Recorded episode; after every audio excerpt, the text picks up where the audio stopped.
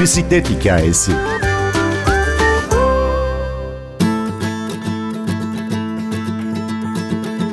Bisiklet sessizliğiyle diğer canlılara da hayat hakkı bırakır. Bir bisiklet hikayesinin birinci bölümünde bizlere bisikletin tarihini anlatan Aydan Çelik'le 101. bölümümüzde bisiklet yazarı ve çizeri Aydan Çelik'in hikayesini konuştuk. Şarkımız Yves Montan A Bisikletö. Al Capone'un meşhur o ben çocukluğumda Tanrı'ya bana bir bisiklet vermesi için çok dua ettim ama böyle bisiklet gelmediğini görünce gittim bir bisiklet çaldım. Ondan sonra her gece Tanrı'ya lütfen günahlarımı affet diye dua ettim diye bir hikayesi var. Benim de hikayem zaten bir tur versene kitabımın ön sözünde ithaf ettiğim kısımda gizli. Bisikletini çaldığım babama dengede kalmamı sağlayan anneme diye ithaf ettim o kitabı. İlk bisikleti ben hakikaten babamın bisikletinde öğrendim. Kocaman 28 inçlik bir bisikletti o. Onun arasına girerek yarım pedal dedikleri bir tekniktir o. Yani bisikletin selesine oturma şansınız yok işte 5-6 yaşlarındasınız. Üst boruya bile otursanız yetişemezsiniz. O yüzden o üçgenin arasına giriyorsunuz. Böyle pedalı yarım çevirerek 180 derece çevirerek böyle zikzak gibi. Öyle öğrendim bisikleti. Hikayem öyle başladı. Peki dengede kalmamı sağlayan anneme kısmı yine bisikletle ilgili mi yoksa çok daha geniş bir alt metin mi var? Ee, yok bisikletle ilgili değil o ya daha çok hayatta dengeyi bulmakla ilgili. Annelerin hani şey vardır ya insana yol yordan çizen, tırnak içinde adam olmayı öğreten, bunu cinsiyetçi bir retorikle söylemiş olmayayım tabii ama hı hı. O anlamda denge, geniş anlamda denge. Arkadan denge tekeri anlamındaki denge değil yani. Öyle başladı hikayem. Ondan sonra da çocukluk hikayesi devam eden biriyim ben. Yani yazmayı, çizmeyi ve bisikleti hiç bırakmadı. Quand on partait de bon matin, quand on partait sur les chemins à bicyclette Nous étions quelques bons copains. Il y avait Fernand, il y avait Firmin, il y avait Francis et Sébastien. Et puis Paulette. On était tous amoureux d'elle, on se sentait pousser les ailes à bicyclette. Sur les petits chemins de terre, on a souvent vécu l'enfer pour ne pas mettre pied à terre devant Paulette. Faut dire qu'elle y mettait du cœur, c'était la fille du facteur à bicyclette. Et depuis qu'elle avait huit ans, elle avait fait en le suivant tous les chemins environnants à bicyclette. Quand on approchait la rivière, on déposait dans les fougères nos bicyclettes. Puis on se roulait dans les champs, faisant naître un bouquet changeant de sauterelles, de papillons et de rainettes. Quand le soleil à l'horizon profilait sur tous les buissons, nos silhouettes on revenait fourbu content, le cœur un peu vague pourtant de n'être pas un seul instant avec Paulette. Prendre furtivement sa main, oublier un peu les copains, la bicyclette. On se disait c'est pour demain, j'oserai, j'oserai demain quand on ira sur les chemins à.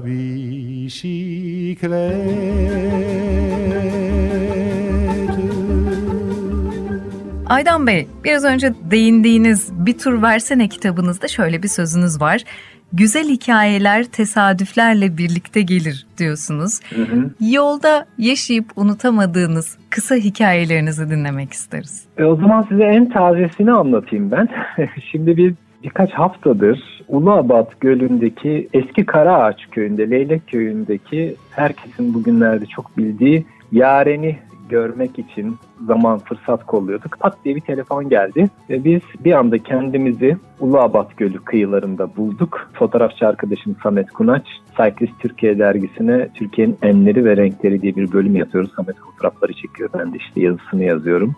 Ve gidip Yaren'i çektik hatta yavrusuyla beraber gelmişti. Olağanüstü bir hikaye tabii balıkçı Adem amca ile onun hikayesi ve bisiklet bu tür keşifler için bu tür turlar için müthiş bir alet. Yani insan hızının 6-7 katı bir verimlilik, doğayla dost, ses çıkarmayan mesela Yaren'le Adem amca kıyıya yanaşırken hiç ses çıkarmayalım diye hiç çıkarmamak üzere sözleştik ürkmesin diye. Bisiklet burada bir taraftan da sessizliğiyle beni zaten çok etkileyen bir şey. Onun gibi başka iki tekerli nesneler var ama onun kadar sessiz değiller ve kendi gücünüzde götürmenin hayal gücünü geliştirmek gibi müthiş bir katkısı var. Yani biliyorsunuz son yıllarda çok fazla yürüme kitabı çıktı ve yürümeyle dünyadaki büyük filozofların işte Nietzsche'den Schopenhauer'a, Kant'a kadar birçok filozofun, insanlık tarihine çentik atmış filozofun yürümekle bağını anlatan çok sayıda kitap çıktı. Ben buna bisikleti de dahil ettiriyorum.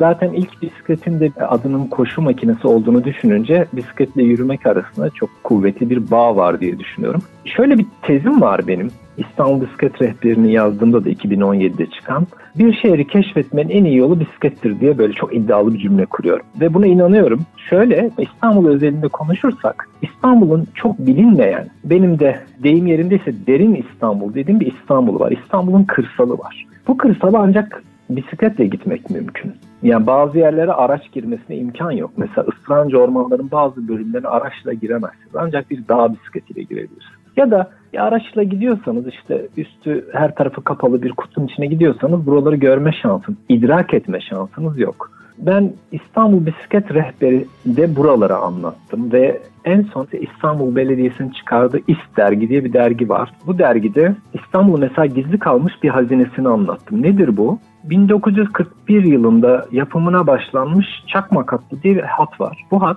Türkiye eğer 2. Dünya Savaşı'na girerse batıdan gelecek saldırılara karşı yapılmış bir savunma hattı. Büyükçekmece Gölü'nün kıyılarından başlıyor yani Marmara kıyıları diyelim. Terkos Gölü'nün kıyılarına kadar uzanan aşağı yukarı 1100 tane beton mevzi bu. Ve köylerin içinden, tarlaların içinden geçerek gidiyor. Bunların bir kısmını yoldan görmek mümkün ama çoğu tarlalarda olduğu için ancak tarlaların içinden gidebileceğiniz nesnelerle görebiliyorsunuz.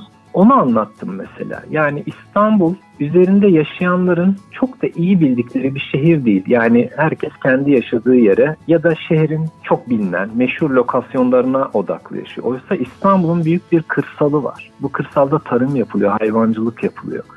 Ve buralar çok değerli lokasyonlar. Aslına bakarsanız buralara Doğu Trakya ya da Balkanların doğusu demek daha da doğru. Bu hat İstanbul'un kuzeyinden başlar. Bulgaristan'ın Burgaz'ına kadar sürer. Bisiklet benim buraları keşfetmemi, öğrenmemi ve şehrime daha bir bağlanmamı sağladı. Buraları gördükçe ben İstanbul'u daha çok sever oldum. Daha kıymetini bilir oldum. Hani arının çektiği kahrı bilmeyen balın da kıymetini bilmez diye bir halk deyişi vardır ya. Bisiklet bana bunu öğretti aslında. Bir eğitim nesnesi olarak da bakıyorum bisiklete. Ve bunu kendi gücünüzle yapmanın, kendi kas gücünüzle yapmanın ayrı bir has kaynağı olduğunu düşünüyorum. Aydan Bey, Açık Radyo'da 115 bölüm Şeytan Arabası isimli bisiklet programı yaptınız. Şeytan Arabası boyunca konuştuğunuz, paylaşımlarda bulunduğunuz bisiklet severlerin hikayelerinden aklınızda kalan bir iki tanesini bizimle paylaşmanızı rica etsem. Aklımda kalan en taze şey 2021'in başında kaybettiğimiz Fikret Kaplanoğlu'nun anlattığı bir hikayeyi paylaşmak isterim. Fikret Kaplanoğlu hayatını kaybettiğinde 90 yaşına yaklaşmıştı ve biz Fikret Albay diyebilirdik. Bir denizci albayıydı. Çok da hoş sohbet bir insandı. Yıllar önce tanışmıştım onunla ve Türkiye'nin her yerini bisikletle gezmişti. Sonra programa davet ettik biz onu ve o çocukluğunda Ankara'da büyümüş. Ankara'da çocukken bisiklete binmiş. Sonra işte Deniz Harp Okulu'na girince bisikletle ilişkisi azalmış. Ama bir gün eşiyle giderken Denizli'ye Aydın'da otobüs seyahatinde inmiş ve bir anne kız görmüş. İngiliz anne kız. altlarında diyor Fikret Albay külüstür iki bisiklet Hindistan'a gidiyorlarmış diyor. Ben baktım diyor ya bunlar ne inanılmaz bir şey yani kalkmışlar İngiltere'den Hindistan'a bu külüstür bisikletlerle gidiyorlar. Ben de bunu yapayım demiş. Ve işte genç yaşta emekli olunca bisiklete yeniden dönmüş. Hatta ilk şeyinde İstanbul'dan ya da Gölcük'ten yola çıkıp İzmir'de Hasan Tahsin heykeli açılacakmış. Onun açılışına gitmişler üç arkadaş.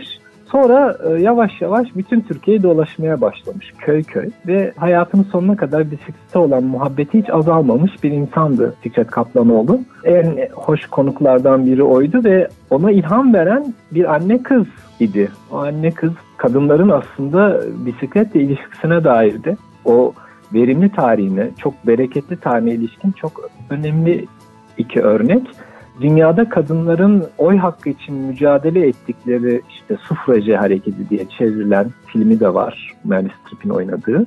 Türkçe böyle çevriliyor ismi. Orada da kadınlar özgürlüklerini ilan ederken bisikleti kimliklerinin tamamlayıcı unsuru olarak da görüyorlar. Fikret Albay'ın örneği de bu ilham verici halin bir küçük örneği olarak önümüzde duruyor. Öyle çok şey geldi. Yani kendi alanlarında uzman arkadaşlarımız işte Murat Meriç'le mesela şarkılarda bisiklet nasıl geçiyor? İşte sinemacı arkadaşlarımıza sinemada bisiklet. Buralarda her yerde bisiklet çok kritik bir yere sahip.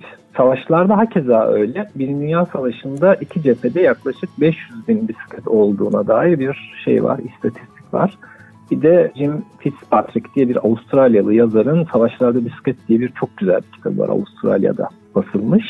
Hatta Çanakkale cephesine İngiliz askerlerinin de bisiklet getirdiğini gemilerden ama yukarı çıkartmadıklarını, çıkartamadıklarını daha doğrusu okuyoruz o kitaptan. Özetle bu iki tekerli çok basit nesne insanlık tarihinde çok önemli yer tutan bir nesne olarak bildiğimiz bir şey. Son 20 yılda da yeniden keşfedildi diyelim. Bir tür rönesans diyelim ona. Yeniden keşfedildi. Hem bu karbon ayak izi hem şehirlerin giderek otomobil odaklı ulaşımın şehirleri içinden çıkılmaz hale getirmesi bisikleti hem e, bireyler düzeyinde hem de yönetim düzeyinde, yerel ve merkez yönetimler düzeyinde yeniden öne çıkarttı. İşte paylaşımlı kiralama sistemleri, bisiklet yolları vesaire. Yeniden yükselişte bisiklet Türkiye'de de dünyada da bir son sözle bitirmek istesek. Ahmet Rasim Büyük İstanbul yazarının yaklaşık 100 yıl önce bisikletçiler birbirlerini gördüklerinde birbirlerine selam verirler diye bir cümlesi var. Bu çok önemli bir şey. Yani hayatı daha yaşanır kılmak, selam vermek bir tür barış mesajıdır ya zaten. O şehrin daha yaşanır, insanların birbirlerine daha hürmetkar, daha saygılı, daha sevgi besleyecekleri bir dünyaya vesile olur bisiklet sessizliğiyle diğer canlılara da hayat hakkı bırakır. Gandhi'nin o meşhur lafı gibi basit yaşa ki başkalığına da yer kalsın. Bisiklet özetle size çok yeni dostlar, yeni dünyalar, yeni hayaller ikram eder. Bence kimse bunlardan mahrum kalmasın derim. Bir bisiklet alsınlar ve her anlamda yolculuğa çıkacaklar diye düşünüyorum dinleyenlerin. Veda ederken yine konuğumuz Aydan Çelik'in bisiklet manifestosundan alıntı yapalım. Bisiklet rüyadır. 3 yaşında başlar, hayat boyu sürer. Hayal gücüdür, durduğunda devrilir. Kerameti kendinden menkuldür. Bir bilen bilir, bir de binen. Ben Günür Öztürk Yener, prodüksiyonda Ersin Şişman. Yeniden buluşmayı diliyoruz.